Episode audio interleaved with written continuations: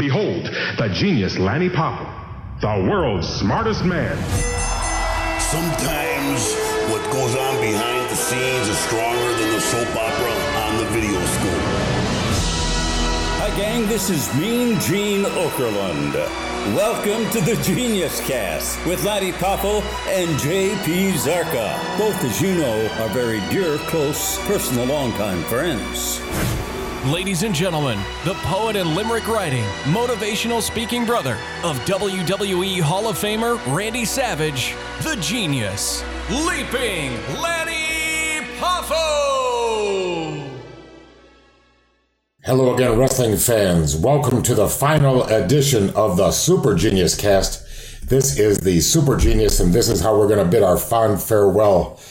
JP Zarka, it's been a pleasure knowing you and working with you. And what do you have to say to the wonderful fans that have supported us? I tell you what, this has been an absolute treat for me. And, you know, since our last episode two weeks ago, we dropped a bit of a bombshell.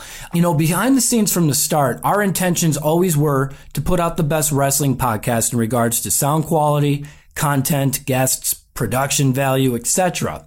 We also wanted to do the same with our social media accounts by making it worthwhile for our followers by sharing rare photos, videos, you name it.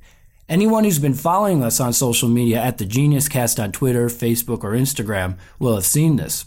Now, through this process, even before we hit record for the very first time back in September, you, Lanny, you were always very respectful of the time I have. The podcast is great, but you need to focus on what's important, your family and your work. You would always say this to me, and you were always looking out for me in these regards, and I really appreciate that more than you know. Is that supposed to be the imitation of Lanny? I did. I tell you what, my imitations of people are absolute shit, and they're going to live on forever. oh, man, are they ever? okay, and you have the worst Macho Man uh, voice I've ever heard. Oh, it's terrible. I've been embarrassed every time. The best one, of course, is Jay Lethal's. Well, you do a fantastic job as well. Oh yeah, but I can't work like Randy and, and and anywhere close. And he and he started stretching the envelope. As a matter of fact, if you go back and look at Gordon and him in the All In, uh, you'll see some of the same high spots that were performed in uh, in the Steamboat Savage match in WrestleMania 3. That's right. Yeah, that was a special night. That was really fun for our fans, of course, and for you to be a part of. I heard some devastating news on the internet. Flip Gordon hurt his knee. Did you hear this? I heard this. Yeah, apparently on a house show for Ring of Honor, he injured himself, so he might be out for some time. That's the trouble with these high risk moves. You know, you can hurt yourself.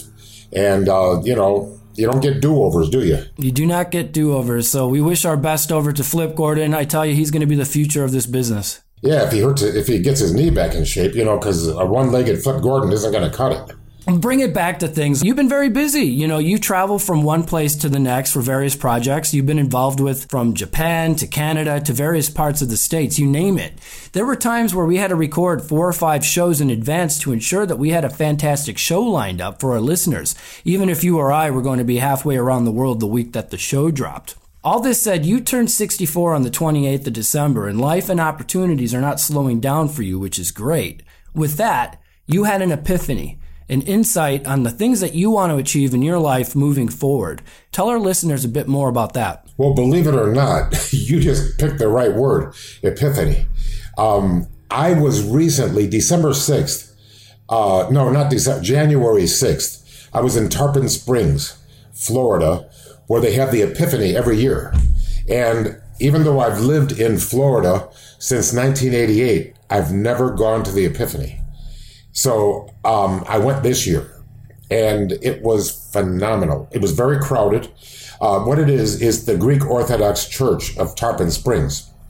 They throw the cross into the water, and these boys, like t- teenagers, jump into the water, freezing cold. You know, I mean, for me, because I don't like uh, hy- hypothermia. Okay. Anyway, sometimes when it's cold, they wear wetsuits, skin diving wetsuits, you know, but this this year it wasn't as cold. So they jump in the water, and whoever gets the cross, um, nobody's jealous like in real life.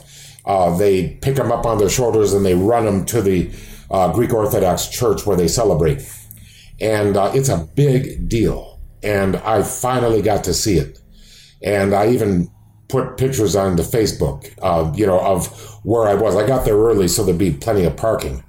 But uh, about what you were talking about, my epiphany is, uh, you know, the thing is, how many wrestlers have we lost, JP? How many wrestlers have died this year? Uh, I mean, uh, this fiscal year of 12 months. I mean, too many to count. And it seems almost every episode we are bidding a memory to another fallen friend of ours. Right. You know, and sometimes, you know, they're, and, you know, Jake Roberts is still alive. How do you figure that? and what I tell people is, you won't believe this, but he's younger than I am. Jake's younger than you, but definitely has a few more miles. Well, you know, that's what no drugs will do. I get to be breathing in and out. You know what I'm saying? So, uh, no drinking, no drugs. Now, when I say no drinking, I have a little wine with my meal. Come on, I'm Italiano. Come on, what's the matter? Exactly, exactly. Not in, not on an empty stomach. You drink with the meal. That's the secret. That way, it mixes with the food. You see, and then you don't get the buzz. Okay, so um, you know, I try to give a little health lecture, even though I could be dead tomorrow, just like you. Nobody knows the hour or the day, but in this podcast, I've tried to preach just a little on healthy living. Okay, because uh, you know, time and tide wait for no man, and I also believe in the bucket list. I saw the movie. Did you see the movie? Yeah, fantastic. That was Morgan Freeman. Um, who else was in that? Jack Nicholson. Jack Nicholson, of course. Yeah, that was a great film. Saw it a few years ago. Yes, we need to see it every so often because time is the most precious commodity, more than money, more than fame, more than anything. It's time. Time is the the sands of the hourglass, um, and uh, mine are almost at the bottom now uh, because that's the way it is. Uh, I'm 64. Nobody's 128. I haven't met one person. The liars are, but uh, I haven't met a real person 128. Hopefully, modern science will do something about you know fake arteries. You know, let's Right. keep it whatever. But uh, I'll raise my hand. I'll I'll vote. I'll say yeah, give it to me, baby. Time's not slowing down and got a lot of things we want to accomplish, both you and I. And we're talking on our New Year's Eve episode about our goals for the new year. And we were talking about our show. And we'd be lying if we said we didn't aspire to have the show grow even more in the weeks, months, and years to come. But as we talked about, that epiphany came. It was unexpected. And it happened to both of us on the very same day. We were talking earlier in the month. And, you know, the same thought crossed our minds. And we, we were just like, you know what? Maybe it's time we hang up the headphones and put our focus on the many other important things happening in our lives right now and in the near future. Being single is when you get to do anything you want every day, all the time. And that's, that's what I love, freedom. And as great as this podcast was, and I love doing it, it was encroaching on your time and on mine. Now, I did less work than you, but I have, um, less patience than you also. And being 64, the sands of the hourglass are toward the bottom in my sundial. Uh, no, not uh, In hourglass. the hourglass. Okay. Yeah. Yes. And uh, remember Macdonald Carey, uh, as the world turns, um, like sands through the hourglass, so are the days of our lives. My name is Macdonald Carey, and this is whatever the you know these and these are the days of our lives. Whatever. I don't want you to think that I watch soap operas. Nah, it's okay. But, no, uh, but I assure you, you know, it's one of those things doing this show, us ending it is not on a sad note for either of us. We're both excited for what's to come. We're excited for what we've done and we're ending it for all the right reasons. I know the, the fans are sad. Hey, like they got over 20, 22 hours of amazing entertainment and stories there that they can always dip in and out of for many years to come. And And not only that, but there's so many great podcasts out there. Uh, Chris Jericho, um, Colt Cabana, um, you know, uh, how many others? Uh, Countless. Excellent podcasts. so many podcasts. What's- I mean, all you have to do is search wrestling on on your podcast app, and you're going to get hundreds of results. And um, Jim Cornette, oh, that's one of my favorites. Jim Cornette. Bruce Oh, Prichard. yes, I mean, come on. Amazing, amazing shows out there. Matt Coon's been killing it with his podcasts, you know, and we're just happy that we were part of that game and that, you know, you, a lot of you were ranking us up there with the best. And so we're very grateful for that. And I like to walk in another man's moccasins. You've got a big girl and a little girl. Lena is going to get your full attention now. Yeah, my sweet daughter, two years old. And before starting the show with you, I knew a lot of work was going to go into running a podcast. I just didn't exactly know how much time goes into it. You know, you've got research for the shows. You got to record it, edit it, create logo artwork for each individual episodes, write descriptions, handle the social media accounts where we promote the show multiple times a day. You know, we had a YouTube channel we had a bit of help with that, but of course, for every episode, you got to split each show into 10 or more memorable clips each week, create videos for them, post those. Not to mention, most weeks we'd be up on Reddit where you would do a weekly Ask Me Anything session where you would talk directly with the fans. You get the picture. We're talking 20 hours, actually a lot more than that, you know, week in and week out since we started. Many lost evenings. And, uh, you know, we were doing that to ensure we put out the best product that we could, as well as maximizing the promotion for our show to help it grow. And on top of that, not a lot of money to be made from doing a podcast. You know, this is something we learned along the way. We had some sponsors that we're very grateful for, but the money we made for this went straight towards the overhead, like equipment we used to record, as well as helping people behind the scenes. That said, money was never our main focus. Our main goal from the start was to get the stories of Lanny Poffo out there to the world, to make an impact on professional wrestling's history with your words, Lanny, your inspiration, and your life story. And just as importantly, to honor your brother, your father Angelo, your mother Judy, and the Poffo family legacy. And quite honestly, Lanny, you should feel very proud. You've done just that. Well, thank you very much. And my motto was I told all the wrestlers if you lie about my brother, I'm going to tell the truth about you. And then I like that because, of course, I've lost my brother too. And anyone who's ever wronged my brother, believe me, I had a few words to share about them. And so I know exactly where you're coming from there. Absolutely. In a previous episode, you answered a fan question saying you have no interest in writing an autobiography. These 20 episodes are your life's autobiography, and I'll forever cherish the friendships that was built with you, Lanny, the new friendships with many of you listeners as a result of the show, and for having had the amazing opportunity to meet many heroes of mine in the process. Thank you all for submitting your questions, for listening each week, for following us on social media, and for spreading the word. We read each and every message sent our way, and we cannot thank you enough. Now, we're going to do something different and very special to end our show's run. As you know, each week our show runs to about an hour to an hour and a half, but we didn't want to end things by doing the usual. If we're going to take a bow here, we're going to do so with a bang by putting out two versions of this episode that the fans will never forget. Now, I mentioned two versions. Of course, the version you're listening to right now is version one of our show, the edited version. In this version of the show, we give tribute to Roddy Piper. As many of you know, Lanny was the final ever guest on Roddy's podcast, Piper's Pit, and we thought it would be only fitting to have Roddy be the focus of Lanny Poffo's final ever show. Now, in version 2, the unedited and uncut version of this episode, we throw everything out there but the kitchen sink. We include all of our unaired interviews, including new interviews recorded this week with Nora Greenwald, also known as Molly Holly.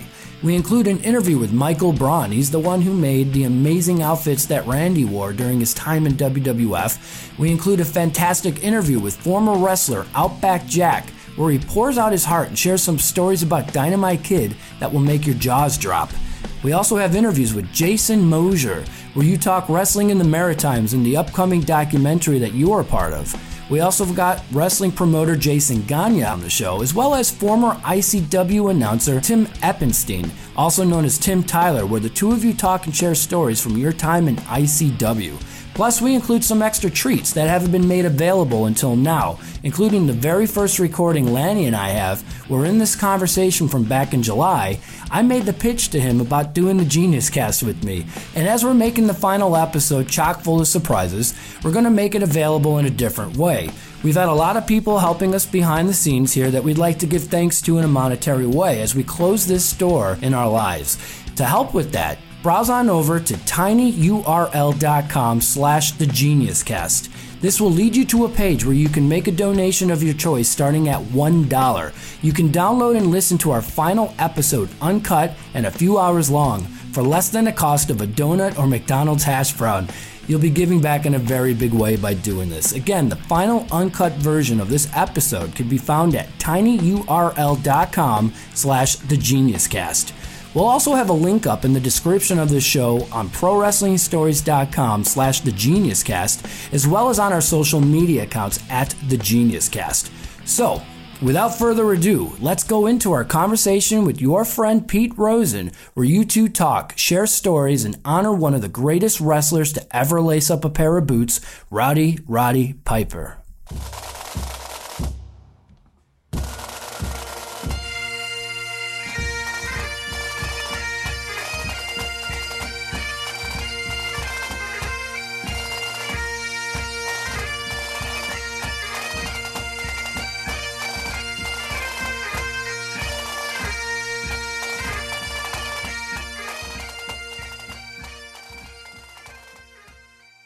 Hello, this is Lanny Poffo and the Genius Cast. Is this Pete Rosen?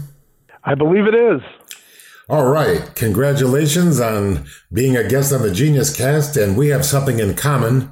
We have an affinity for the late Roddy Piper. The greatest of all time, in my personal, humble, worthless opinion. Oh, I think it's worth quite a bit. Well, and uh, I concur with you that he was something special in a world of run of the mill. He was he was definitely something special. Okay, let's uh, let's explain to the fans how we first met at uh, WrestleCon in Miami. It was, believe it or not, it was the second year that I had gone to WrestleMania. I've been to the last eight, and it was technically before they even had WrestleCon. This was Wrestle Reunion in Miami. It was the year of, I believe, WrestleMania 29, I believe, in Miami and uh, or 28 in Miami. That's right. 27 was Atlanta, 28 Miami, 29 New York, 30 New Orleans.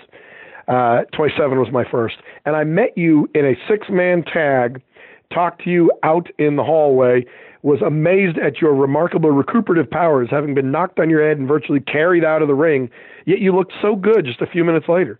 Uh, got to talking to you, and then found that you had written a poem for Ted Williams who was, of course, on my favorite team, the Boston Red Sox.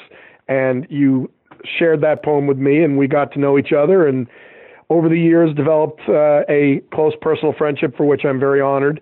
And uh, through that, I was able to spend some time with the aforementioned Roddy Piper, for which I will ever be grateful to you for. Well, let's relive that moment. Well, basically, this was WrestleMania 30 in New Orleans the year before Randy got into the Hall of Fame at WrestleMania 31 in San Jose. And I like to say that I heard your speech, uh, your Hall of Fame speech, so many times before you gave it that I could have given it. But I always consider that an honor that I was one of your sounding boards. Uh, WrestleMania 30 in New Orleans, they were keeping, for whatever reason, because I've been to several, and this is the only time I've seen this happen, they were keeping the fans out of the hotels where the WWE superstars were. Yet, because I was meeting you for dinner, along with a friend of mine from Amsterdam, you came and got us, and the two of us went through security along with you. We went into the WWE uh, hotel and went into the restaurant, and the only people in the restaurant were Rowdy Roddy Piper, his son Colton, and Sergeant Slaughter, along with you, my friend, and I. And after you introduced me again to Roddy Piper, who I'd met a couple times at conventions, but never for very long, my friend essentially videotaped me pretty much drooling over Roddy Piper, telling him how much he meant to me and how I'd grown up watching him in Boston Garden month after month and how he was my my idol, my hero, and my all-time favorite. And he took it in in great stride, was very appreciative, uh, was very emotional with the way I was, and and I have it all in video, and it's one of the most cherished videos and moments I have for my my fandom in wrestling. Well, I met Roddy Piper in 1978, and what a fantastic guy. And uh, I have to share with the fans of the Genius Cast that I learned of Roddy Piper's passing, and you were the first person I called because I wanted to break the news to you so somebody else didn't. I will never forget that because I was sitting at my desk. I've, I've been a lawyer for 25 years now, almost 26 now, and uh, was sitting at my desk. I remember you called me and told me, and my first reaction was uh, as the stereotypical reaction is denial. And when you told me that you would not lie or kid to me about something like that using slightly different language, I realized that you were serious. I looked it up online because it had not broken yet, but because I specifically searched for it, I did find it on one website and broke down and cried at my desk for 20 minutes. This is a, you know, a, a professional attorney, uh, and just sat there crying at my desk, and it it was a bad day. Well, I'll tell you what, I wasn't very happy about it either, but I wanted to um, make sure that you were going to be all right. And um, what a nice time, Sergeant Slaughter, his son Colton, and Roddy Piper, and we actually shared some nice quality time together. Wasn't that great? It was truly one of the most remarkable moments. Uh, you know, and I'll say this: that I have, I've been fortunate uh, to meet through both fandom and getting into the business, which I guess we'll talk about in a little bit. Uh, over the last several years, I've probably met about a thousand different pro wrestlers, from the up and coming stars of tomorrow to some of the all time legends. And I have seen some people that I've been a fan of for years, but that is probably the most uh, I've ever marked out and just completely lost all sense of you know, being who I am and just like a kid in a candy store, as I referred to it, just seeing my my all time hero, my idol, the the one who to me was above everybody else. You know, I've and I've told everybody, I said, you know, I'm my closest friend in pro wrestling is Lanny Poffo, and I understand that Randy Savage is one of the greatest of all time. But to me, and I had told you this, to me, Roddy Piper was number one and that uh, above Randy, above Ric Flair, above Hulk Hogan, above everybody else, I always put Roddy Piper number one. He, to me, had the ultimate control over the audience. You know, no one is going to mistake Roddy Piper for Kurt Angle or Bret Hart or Shawn Michaels in the ring. But the control he had, the power he had over an audience, the best way I can describe this is when PWI, the Bill Apter magazines, meant something and they were truly the epitome of wrestling rankings. Rowdy Roddy Piper was the most hated wrestler of the year two years in a row. I believe it was 85 and 86, the years of WrestleMania and WrestleMania 2. Then he became a good guy, and in uh, scheduling up to WrestleMania 3, and he was voted the most popular wrestler of the year. So he went from most hated two years in a row to the most popular the year after that. If that does not show the absolute control of the emotions of the fans, I don't know what does. I remember the war to settle the score. That's yep. what really popped everybody. And then Before of course WrestleMania one. Well, they, they didn't call it WrestleMania one. They just called it WrestleMania right, right. because they didn't know there was going to be a two. Sure, on MTV. That's right. And Cyndi Lauper yep. and uh, the Rock and Wrestling Connection. And Mr. T was in the crowd and jumped in the ring afterwards. See, Roddy Piper was at the right moment in the history of wrestling. And he was there when you were there. And, you know, he touched people's lives. And, you know, people ask me, what's wrong with the wrestling today? Well, there's nothing wrong with the wrestling today. The wrestlers today are better than us. They're faster, smarter, skillful. Everybody's athletic. Everybody's raising the bar athletically. But there's one missing ingredient, and I know you're going to agree with me. There can never be another Roddy Piper, another Jim Duggan, another Macho Man Randy Savage, another Jake the Snake Roberts. No, they those are one of a kind because you can't recreate the wheel. They were they were the originals. They were the ones that everyone is trying as Captain Lou Albano used to say, often imitated, never duplicated, Bubba. You know, they were they were the ones that broke the barriers. They were the ones before the absolute death of kayfabe, before the internet. They were the ones that you know could surprise you. They were the ones that you were waiting to see what they were going to do next before everybody knew what everybody was going to do next. At least that's my take on it. Okay, my take on it is because the writers have gotten over involved and oh, everybody absolutely. looks like they're reading. And if yeah. they're reading, if they seem like they're reading, it's because they're reading. Right. And um, you cannot take a personality like Hacksaw Jim Duggan, Rowdy Roddy Piper, Jake the Snake Roberts, my brother, the Macho Man, Hulk Hogan. These are people that have personalities. Mm-hmm. How can you have a personality if everything's cookie cookie cutter or everything is so what do you call um, mass produced or assembly line. You well, I mean? you know, n- not only do I believe that that is absolutely true, but I will say this, and I, don't want to jump ahead here, but I know for a fact from personal experience, I have probably given, I don't know, 50 to 100 promos now in, in my own little career. And I've always said the absolute worst promo I ever did was the first one I ever did because that was the only one I ever did where I was basically told, all right, here, say this, this, this, and this. I was given bullet points. I was told to memorize and go out there. After that, I was basically told, all right, here, go talk about this, to the point where now, half the time I go out there, I don't even know what I'm talking about until I'm out there and I'm asked a question. And personality comes out and you can flow and go with everything you know. And I don't know anybody who did that better than Rowdy Roddy Piper. Well, there's a difference between an interview and a promo. A promo says, eight o'clock at the Civic Auditorium, I'm going to take you and I'm going to kill you or whatever you're going right. to do. We're not going to do right. anything now, but we're going to do it then. And we're going to exactly. try to sell some tickets. Now, right. an interview is, my favorite color is orange. I prefer to uh, figure skating to uh, hockey you know, whatever, whatever it is. Okay. So an interview, you get to know the persona. A promo, you try to excite people to buy a ticket. Absolutely. And um, so tell about your late journey into the world of professional wrestling.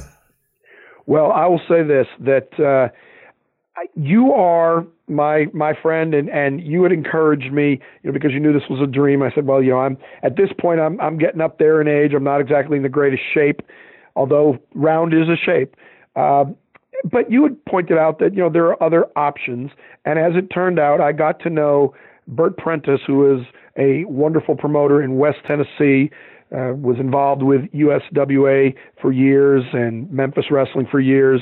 Good close personal friend of Jerry the King Lawler's, and I also got to know Mike Rapada, aka the Colorado Kid, who was a former two-time NWA World Champion. And they had asked me after I got to know them, and they got to know me a little bit, if I ever had a dream in wrestling. And after I suggested something that they couldn't really do, they suggested, you know what you might be able to do though? I bet that you'd be a good heel manager. You have the ability to make people hate you. I said, gee, thank you, I think. And it's probably because I'm from Boston and you know the northern attitude may may rub some people the wrong way as a for the nice southern gentleman. So they said, "Why don't you try this? I'll tell you what. I'm going to let you manage a tag team just so you can see what it's like on one match." I said, "All right, I'll do it." And so I managed one tag team match. It was Mike Rapada as the Joker and Anthony Ingram as the Riddler against LT Falk and Daniel Eads. And it was quite an education into professional wrestling. I enjoyed it tremendously. And I thought, all right, that's it. I've lived my little dream. You know, I've now been on the other side of the curtain. I've been in the locker room with people like Terry Funk, who was there for that show, because if I'm not mistaken, the main event of that show was Jerry Lawler against Terry Funk. And so it was, you know, pretty exciting to me. I said, all right, you know, this is great, and I'll move on. But then I got a contact, and I'm told, hey, you were a hit. I said, what do you mean? I said, well, we've gotten phone calls and messages on Facebook asking who this guy was because you were one of the highlights of the show. You were entertaining, you were funny, you were good on the mic. I'm like, okay, so what do you want me to do? Well, we want you to come back. I said, okay, I'll do it. And so now, three years later, I have managed Doug Gilbert, Carlito, Katie Lee, James Ellsworth, Tommy Rich, Mike Rapada, Toby Farley, Bam Bam Bundy, Kevin Zion, Vordell Walker, Sean Hoodrich, Trent Taylor, the Moondog, Purple Haze, the Juggernaut, Christian James, Eric Andrews, Matt Riviera, uh, the, the Misfits, Jeremy Moore. I, have managed so many people. I've managed LT Falk. Uh, I have been managed by the genius Lanny Poffo. And on the other side of the coin, I've been hit with a steel chair by Rikishi. I've been low blowed by Brian Christopher. I've been decked by Jerry Lawler. I've been hit with Jimmy Hart's megaphone, Jim Cornette's tennis racket. I've been double shot by the Rock and Roll Express. I've been knocked out by Rob Conway, Bill Dundee, Koko B. Ware, the natural Chase Stevens. Doug Gilbert turned on me recently and hit me with a bat. Shane Strickland, Moose. I've been on an Impact NGW Twitch show, an NGW High Spot show. I'm the color commentator on USA Championship Wrestling, which is seen in the Jackson, Tennessee, West Tennessee, Arkansas area and is available on YouTube every Monday. You can go to the USA Championship Wrestling page on Facebook. I've got my own fan club, the Legion of Lucky, on Facebook. I've got my own page, Lucky P. Larson, Esquire, on Facebook. I'm just amazed by all this. On January 5th, 2009, which will probably be before this airs, I'm managing Tommy Rich against Jerry Lawler. This will be maybe the 20th time I've gone up against Jerry Lawler with various talents. I'm living a dream. Every time I go out there, uh, whether I'm in front of five people or 5,000 people, it's like WrestleMania to me. And I'm, I'm eternally grateful to people like you and Bert Prentice and Mike Rapada and all those who've let me stand in their corner and let me go up against them for this opportunity. And I turned heel because of you. Because you why would I want to be a genius when I when can you be can be a super genius? And it was, and that is in fact on the YouTube channel of the Legion of Lucky. We were in the midst of a best of seven series for the USA Heavyweight Championship. At the time, I was managing the Joker, and we were feuding with Kevin Zion, who has since seen the light and is now the crown jewel of the Legion of Lucky, as we are now in the age of Zion, and USA Championship Wrestling has been, at least in our minds, renamed the Kevin Zion Show. And we tried to get you, we tried to recruit you on a Friday night to join the Legion of Lucky. You turned me down. I slightly went off on you, and then you had the the nerve to deck me, and that's all right. I am a forgiving man. And the next night, when you were the special guest referee for one of the final matches in the best of seven series, I tossed, supposedly, according to the fans, the Joker a chain. You intercepted it. And then after Kevin Zion gave him a cutter, he had the audacity to do a pirouette in the ring, come off the top rope with an elbow, and disrespect your brother. You very justly and with all the right in the world refused to count after such a disgusting display. And then he had the nerve to get in your face, and you did the only thing you could do, which was deck him with the chain you still had in your hand. The Joker managed with my encouragement to cover Kevin Zion for a quick one, two, three, and then you put on the Lucky P shirt and joined the Legion of Lucky. And you can see all that on YouTube. Well, I just want to say something and take it any way you want, okay? There's right. a reason that I bounced my Hall of Fame speech off of you particularly. And the reason is because I respect your opinion and I consider you the best kept secret in wrestling that you are probably the greatest promo I've heard in years. And I, will not be satisfied until I watch WWE and you're on there getting heat for some guy that can't talk. Well, I appreciate that. I, I like to say to people that I heard Lanny Poffo's Hall of Fame speech so many times before he gave it that I could have given it. And I always considered that a great honor. And you know, we had to adjust it a little bit because little this bit. is this is not going to be like uh, extemporaneous speaking like we're doing now. No. Okay, this is very important and words matter. And I didn't think it was a Hall of Fame induction. I thought it was a eulogy to my brother. And I wanted the people to know that Randy don't think of him as just a great man. He was a good man too.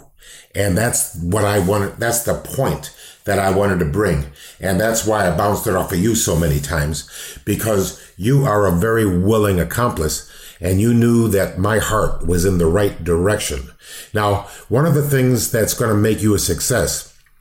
Do you remember Paul Bearer? He's like the only guy that had a gimmick just like his real life he was an actual undertaker. Oh, yes.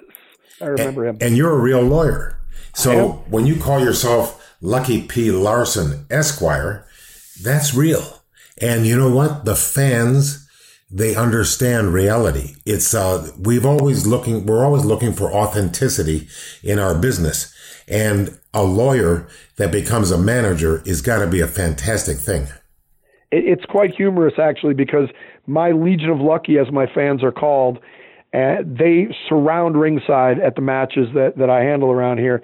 And when they introduce me and whoever I'm managing, they will say, accompanied to the ring by the manager to the stars, Lucky P. Larson. All my fans in the front row scream out Esquire and drown out the ring announcer. It's it's quite humorous. I always get a kick out of it. Now, here's what I have to say to people that criticize Roddy Piper because he wasn't really a Scot, he was a Canadian. And here's the authenticity about Piper.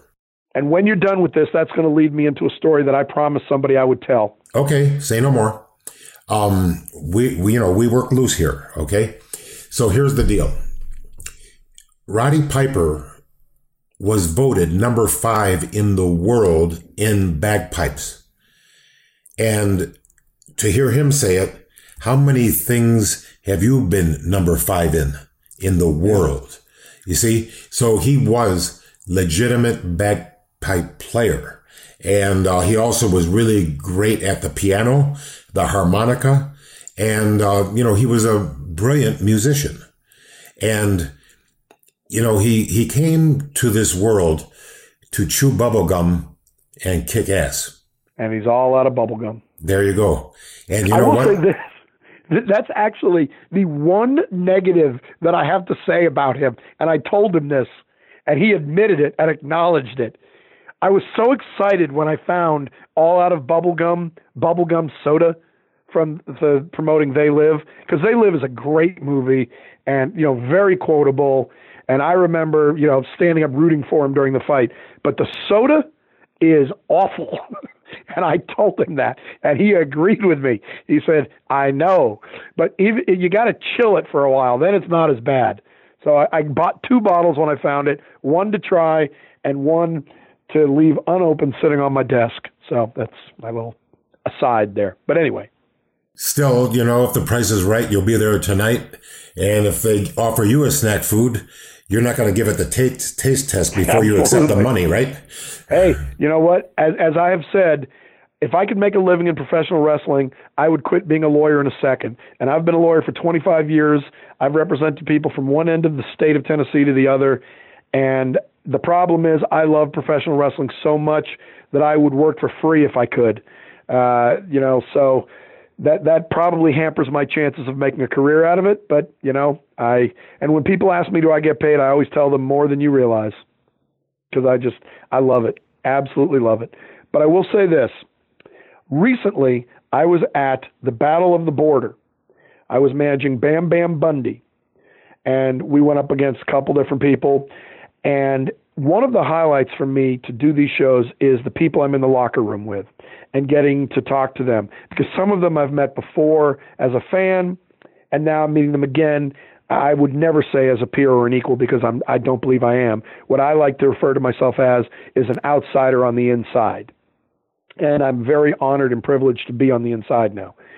This last weekend, Angelina Love was in the locker room, Adam Rose was in the locker room, and Highlander Rory McAllister was in the locker room. And I will say this I actually met Adam Rose at the after party at WrestleMania in San Jose, where I was honored to be your guest after uh, Randy had been entered into the Hall of Fame. So I got to meet him again, and, and it was a different, sort of a different level. It was very interesting to talk to him. But I was talking to Rory McAllister, who was one of the Highlanders uh, in WWE a few years ago. And he was telling me a story as the two of us got to talking, and we were talking about Roddy Piper, as usually is the case when I talk to someone in wrestling. And of course, because as you brought up, even though his persona was Scottish, Roddy Piper was Canadian. Drew McIntyre is a very successful Scottish wrestler in the WWE right now. But the first signed Scottish wrestler in the WWE to make it to the main level was, in fact, Rory McAllister. And they were in an eight man tag, he was telling me about, in Scotland, where it was the Highlanders, Rory and Robbie McAllister, teaming with Roddy Piper and Ric Flair against the four members of the Spirit Squad. One, of course, of, of course, who uh, ended up being Dolph Ziggler. And in the back, they were talking about the match, and uh, Ric Flair was saying what he wanted to do, and Roddy Piper cut him off and said, "Rick, this is not about you tonight or about me. This is about them. This is about him." Pointing to Rory as the first Scottish wrestler wrestling for the WWE in Scotland, and gave him a Scottish flag when they went out there. and he was overwhelmed by it all. Uh, the whole the whole concept just really meant a lot to him, and he still carries to the to the ring. In fact, he gave it to me to take a picture with the kilt that Ric Flair wore for that match that Roddy Piper had given him to wear. So, and I told him that I was going to be doing this with you, and I asked if I could tell that story, and he said I could. So I am. You know, everybody I've met in the business or fandom, they all just think so highly of Roddy Piper. I'd say about four months ago, I was in Dundee, Scotland, and um, I flew into Edinburgh and um, took the took the ride to Dundee, and I remember there was a big protest, like 100,000 people blocking our way into the building because they wanted to leave the UK. Scotland is angry. They want to get out. And, uh, you know, wherever you got any, you know, I guess they saw the uh, Braveheart too often. You know, right. I am William Wallace. So anyway, um, I had a chance to do a meet and greet with the fans. And, you know, I like to I don't like to just sign the autograph and tell them to buzz off. I like to talk to the people because that's what I do. And you wouldn't believe it. Everybody still has an affinity in their heart for Roddy Piper. Uh, he's, like I say, he is a Canadian, but no, he is an adopted into their hearts. He is a true Scot. Yep. And, um, like I say, fifth in the world in bagpipes. And that's incredible. And I've, listen, I know that Piper has, Piper is special. That's why he worked his way into your heart. That's why you can't forget him. That's why nobody can. He was a great movie star. He was a great wrestler. He had the world in the palm of his hand. But you know something? He's still alive because of people like you and people like me that loved him and remembered him. And I'll never forget what he did for me. I mean, outside of the members of my own family, this guy went out of his way to help me. And I've heard this story. Yeah, many, many times. And I'll tell it many, many times. He tried to get me in Los Angeles to wrestle against the Guerreros. He thought, and I was on the phone with the promoter, you know, um, Gene LeBell, Mike LeBell. I talked to everybody and they were, and you know what? You know what the LeBells told me? They said, Lanny, Roddy Piper is like a son to me. And if he says you've got what it takes, then by God, we're going to bring you in here and give you every opportunity to get over. And, you know, I, okay, I didn't get to go. I had to do a few other things. And, you know, sometimes, um, you're at the fork of the road and you have to make a decision. And I decided to go with my family. And guess what? It all worked out for me anyway. And you know what?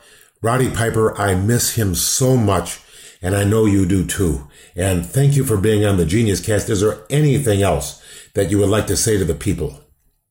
Well, I'll just say one other thing about Roddy Piper that even when he was wearing a, a shirt that said villain, I saw him get on his knees at conventions and talk to children who probably didn't even know who he was given their age, but just the warmth in his eyes and the embrace of these children, you know, the people that did know him, the people that didn't know him. You know, I, I had met him a couple times before I got to meet him again with you, but they weren't that long. And I got to meet him a couple times afterwards. And he remembered me and it just it was so meaningful and to see the way he interacted with the public I remember that the very first time I ever met him was at a WrestleMania Access, and I was in line for the Legends table, didn't even know who was there. And then when I heard that they were switching out the Legends and that he was going to be in the next group, I let everybody go by me because I wanted to meet him. And I could barely talk the first time I ever met him. And he told me, I'll never forget it. He said, When this is done, wait around a few minutes and I'll talk to you. And the guy I was with, my friend Jared, told me, he said, he can see the difference between a fan and someone who truly, truly cares.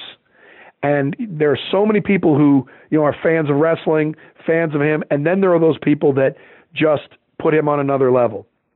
And he could tell when he met one of them. He he just he had that ability. He understood the audience and I, you know, he like I said earlier, as much as I'm your friend and I understand Randy was your brother, to me, Roddy Piper will always be number one above everybody else. You know, everybody else can battle for number two. So I, I love the opportunity to talk about him. He's one of, if not the main person that I try to emulate when I talk. And when I'm on commentary, I sort of try to channel Bobby Heenan.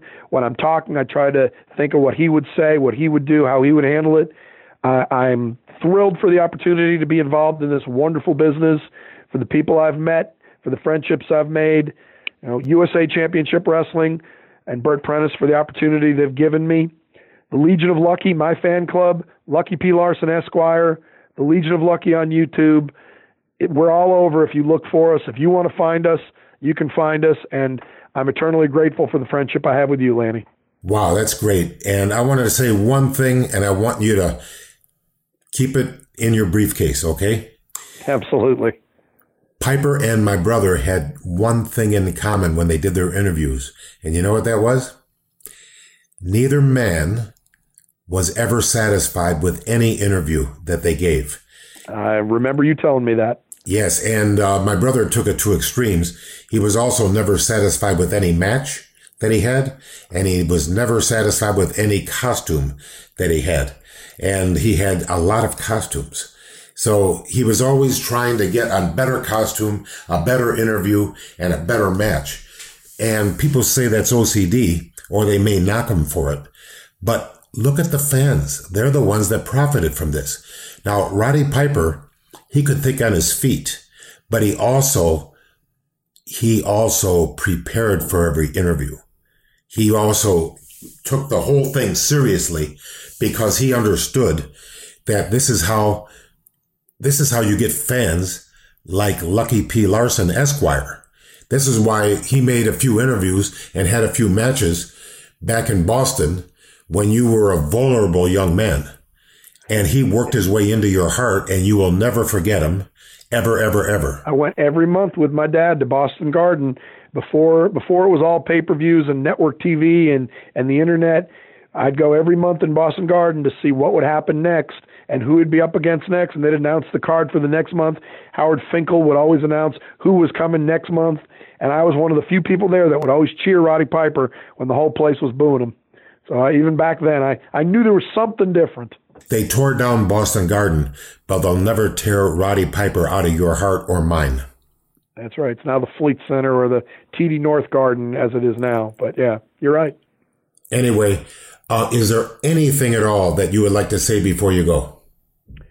Just just for the record, although I have put over Roddy Piper as my favorite wrestler of all time. In all fairness to the genius, I still say the greatest match of all time was your brother and Ricky Steamboat at WrestleMania 3.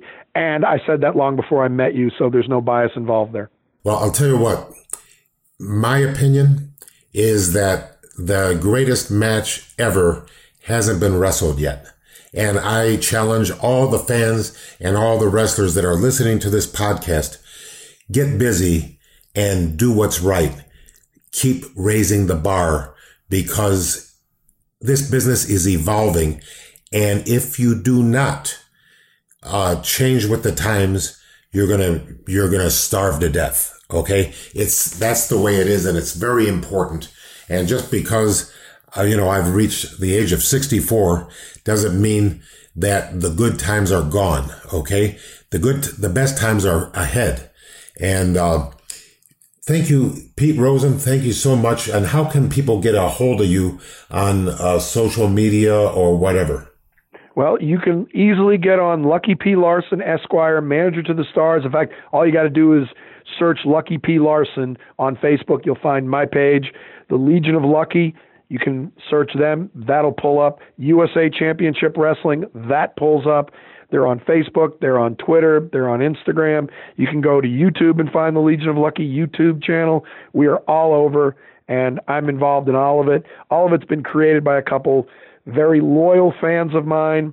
I, you know, and I've said I do not understand why I have such a cult following, but I'm very grateful for it, and it grows and grows, and it just blows me away. I'm eternally grateful to everybody, uh, and I'm eternally grateful to you, Lanny. You've been you've been there with me every step of the way on this journey, and giving me advice, and letting me give you uh, some ideas, and you've been my sounding board as well on a lot of things I've done. And getting to work with you a couple times was an honor, and getting to be on your podcast is an honor as well. I hope being on the Genius Cast catapults your career into unmeasured success. And uh, thank you so much. And C fans, this is a strange podcast. You know, look at the, we get the stars and we get the fans. The fans are the stars. And here's a man who later in life became one of the greatest managers of all time. And you watch WWE is going to get you, Lucky P. Larson. Probably change your gimmick all over. You see well, what I mean? Probably true. But hey, as I like to say, from your mouth to God's ears and fans, if you shut up, you might learn something. And just when you learn the answers, we change the questions. Absolutely. anyway, thank Somebody you, Pete. said that once, I think. I'm pretty sure I stole it. Yes. Yes, Oh, yes, oh, okay. Thank you, Pete. You have a beautiful day. And you, uh, thanks for being a great guest on the Genius Cast.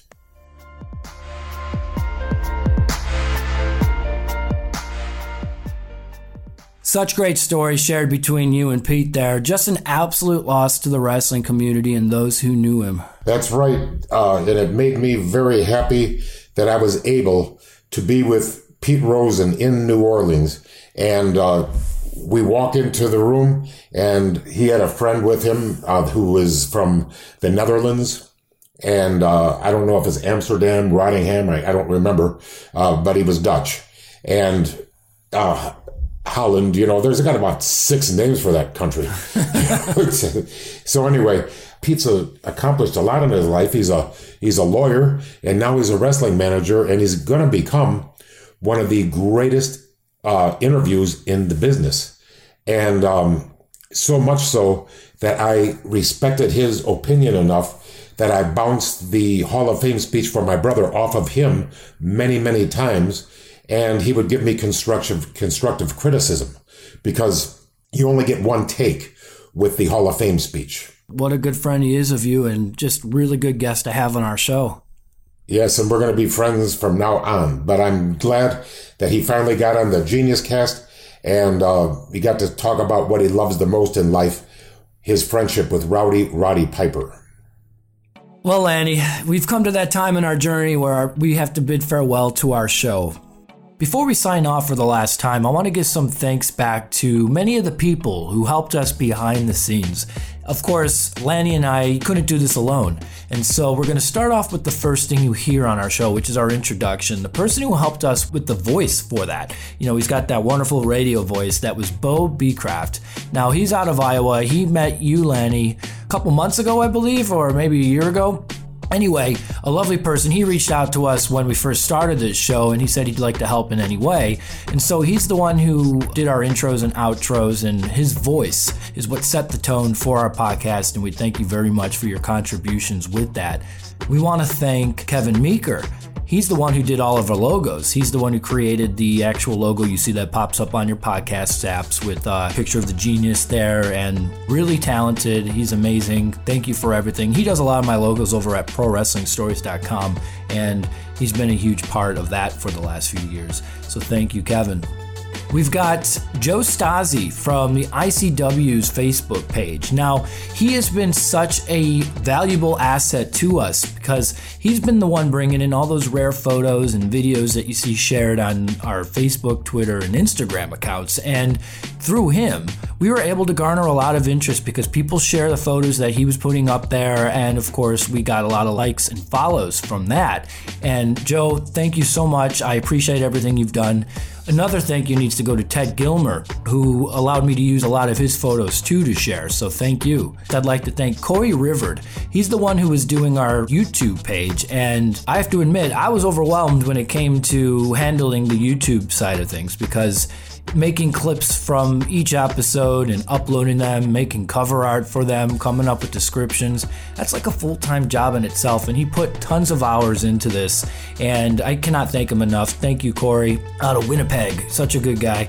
We just want to give him a bit of thank you for giving time out of their busy lives to help make this show a success. And last but not least, I want to thank the guests that we've had on our show. We have been blessed to have so many names in the business. Let's go back to the start. We had B. Brian Blair. What an interview he gave us. Fred Ottman, aka Tugboat, Typhoon, and the Shockmaster. He had a wonderful interview for us, very heartwarming, and a lot of people enjoyed that. Sean Oliver of Kayfabe Commentaries, what a treat. His name alone has brought in a lot of subscribes on YouTube, so we thank you for that. Hacksaw Jim Duggan, what a wonderful person, good hearted, just an amazing wrestler. He had some hard times recently with his health. Everything's looking up now, and thank you so much for being a part of our journey. We had Kevin Kelly, as well as Eugene, Nick Dinsmore. Nick has been just plugging our show on his social media since the beginning. He's been a big fan, and we're a big fan of him, so thank you for that. Hustler Rip Rogers, man, did he bring a good interview. Great stories about your time at ICW. What a wonderful listen. Evan Ginsberg.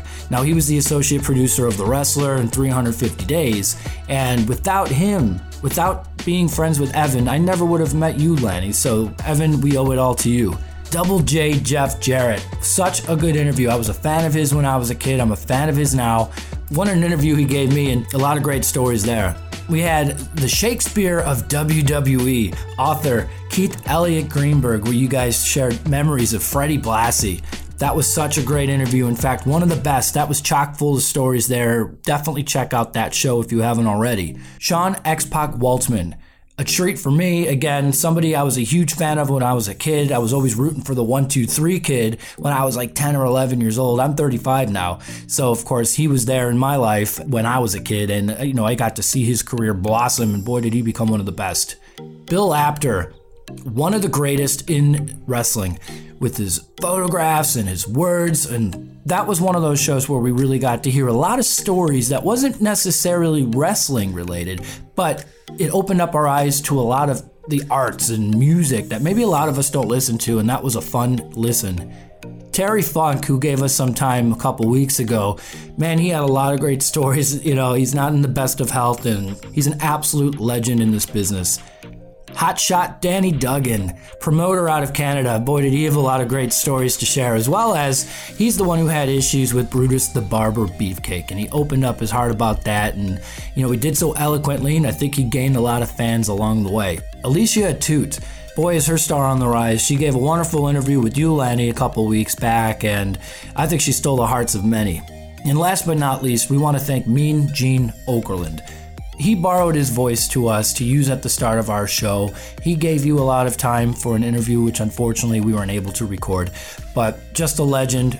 Our hearts are broken with his loss, and without all of these people who helped us, all of our interviews, all of our friends behind the scenes, all of you listeners, this show wouldn't have been anything. So thank you from the bottom of our hearts. I have a special song that meant a lot to me because Mrs. Fisher in the eighth grade was my Spanish teacher. And she was a great singer. On Fridays, we didn't do the lessons. We did a fiesta. She would cook and it was comida. She would the food. She'd bring in the food. She would point to the map because Spanish is spoken in many countries.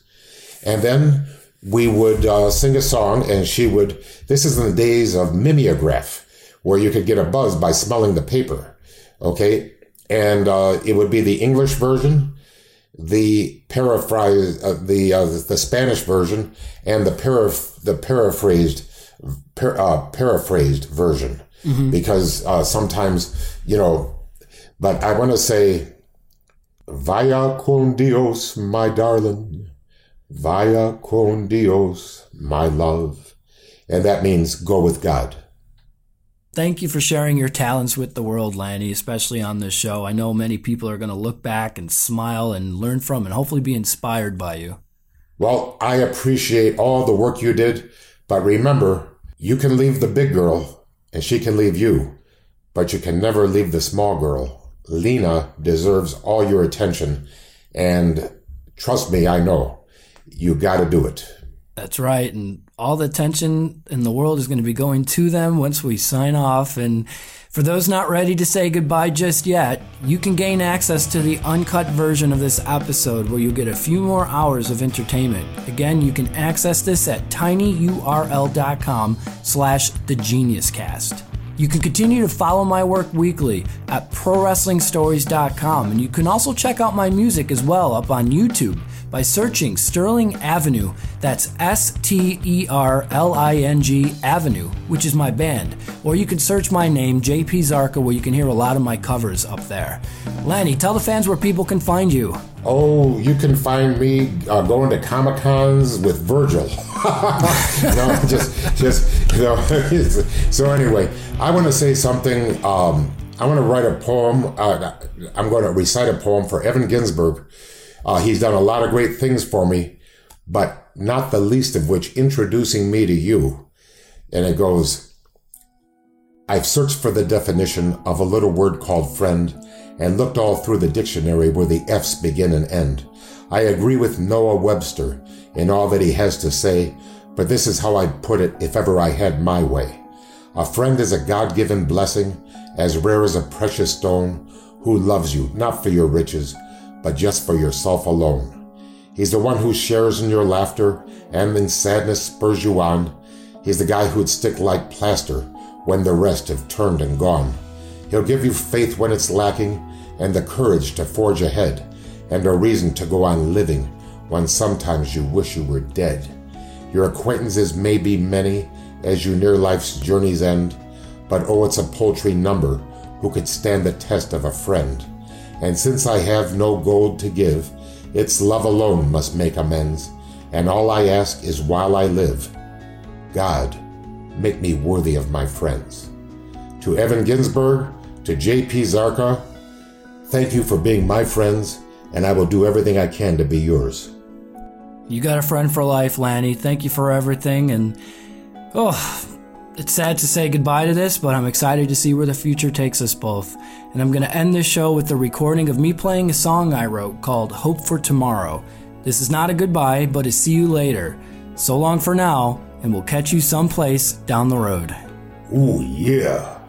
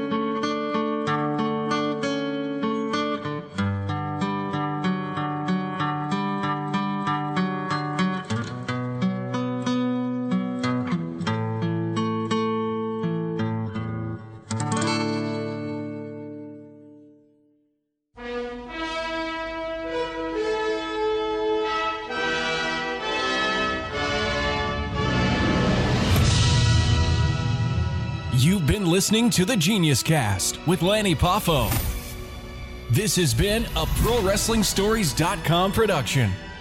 Find them on social media at The Genius Cast, at Lanny Poffo, or at JP Zarka. Until next time.